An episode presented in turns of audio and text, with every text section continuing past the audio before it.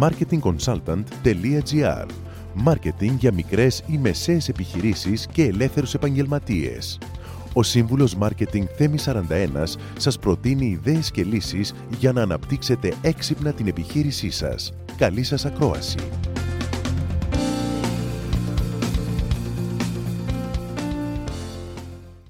Και τώρα ας μιλήσουμε λίγο για το όραμα μιας επιχείρησης. Αυτό που ακούτε συχνά και έχετε διαβάσει πολλές φορές που ονομάζεται Vision Statement και στην πορεία βγαίνει και το Mission Statement, η δήλωση αποστολής.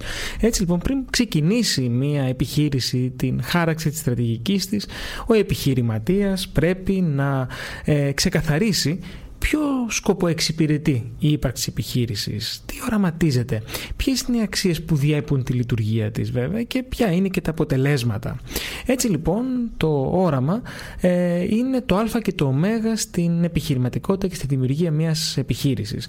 Σύμφωνα με τον Κότλερ, τον πατέρα του marketing αλλά και της επιχειρηματικότητας γενικότερα, το όραμα πρέπει να είναι εύπεπτο, πρέπει να μπορεί κάποιος να το κατανοήσει και να μπορεί να ε, βοηθήσει τους ε, stakeholders επιχείρησης, δηλαδή όλους όσους ασχολούνται με την επιχείρηση, από το προσωπικό μέχρι εσωτερικά και εξωτερικά φυσικά, ε, να μπορεί να δει στο μέλλον πώς θα φαντάζει η επιχείρηση, ποιο είναι το μέλλον της επιχείρησης.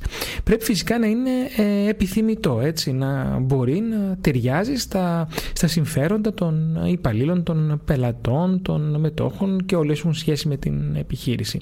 Φυσικά να είναι κάτι το οποίο να μπορεί να είναι εφικτό, να είναι συγκεκριμένο, να είναι ευέλικτο, δηλαδή να είναι τόσο ε, γενικό, να μην είναι συγκεκριμένο, έτσι ώστε να μπορεί να προσαρμοστεί σε περίπτωση που αλλάξουν οι συνθήκες.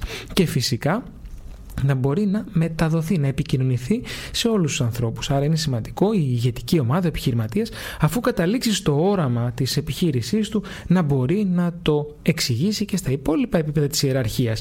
Είναι σημαντικό από τον trainee, από τον πιο νέο υπάλληλο μέχρι το υψηλότερο στη βαθμίδα στέλεχος της επιχείρησης να γνωρίζει ποιο είναι το όραμα της επιχείρησης. Μερικά tips για να σας βοηθήσουν στη δημιουργία του οράματος και είμαι σίγουρος ότι πολύ λίγες μικρομεσαίες επιχειρήσεις έχουν κάτσει με, κάτω με χαρτί και στυλό να γράψουν το όραμά τους και το φυσικά και το δήλωση αποστολής τους στην πορεία πους γι' αυτό θα μιλήσω κάποια άλλη φορά. Μερικά tips λοιπόν για το δικό σας όραμα είναι ότι πρέπει να είναι απλό, να έχει μεταφορές, να έχει παραδείγματα, να μπορεί να, να, να επικοινωνείτε με πολλά και διαφορετικά μέσα, δηλαδή να είναι adaptable, να μπορεί να προσαρμοστεί είναι σημαντικό να το επαναλαμβάνετε σε κάθε στιγμή που, που μπορείτε, ε, γιατί η επανάληψη είναι η μήτρη της ε, μαθήσεως.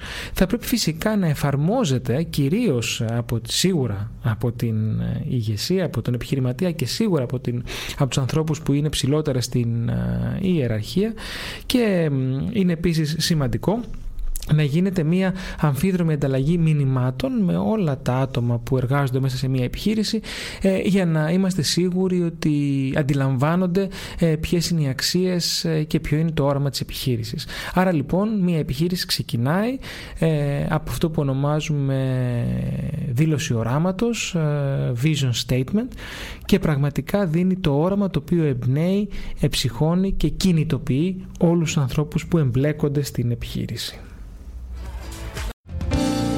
Μόλις ακούσατε τις ιδέες και τις λύσεις που προτείνει ο Σύμβουλος Μάρκετινγκ Θέμη 41 για την έξυπνη ανάπτυξη της επιχείρησής σας. Ραντεβού με νέες προτάσεις σύντομα. marketingconsultant.gr Μάρκετινγκ για μικρές ή μεσαίες επιχειρήσεις και ελεύθερους επαγγελματίες.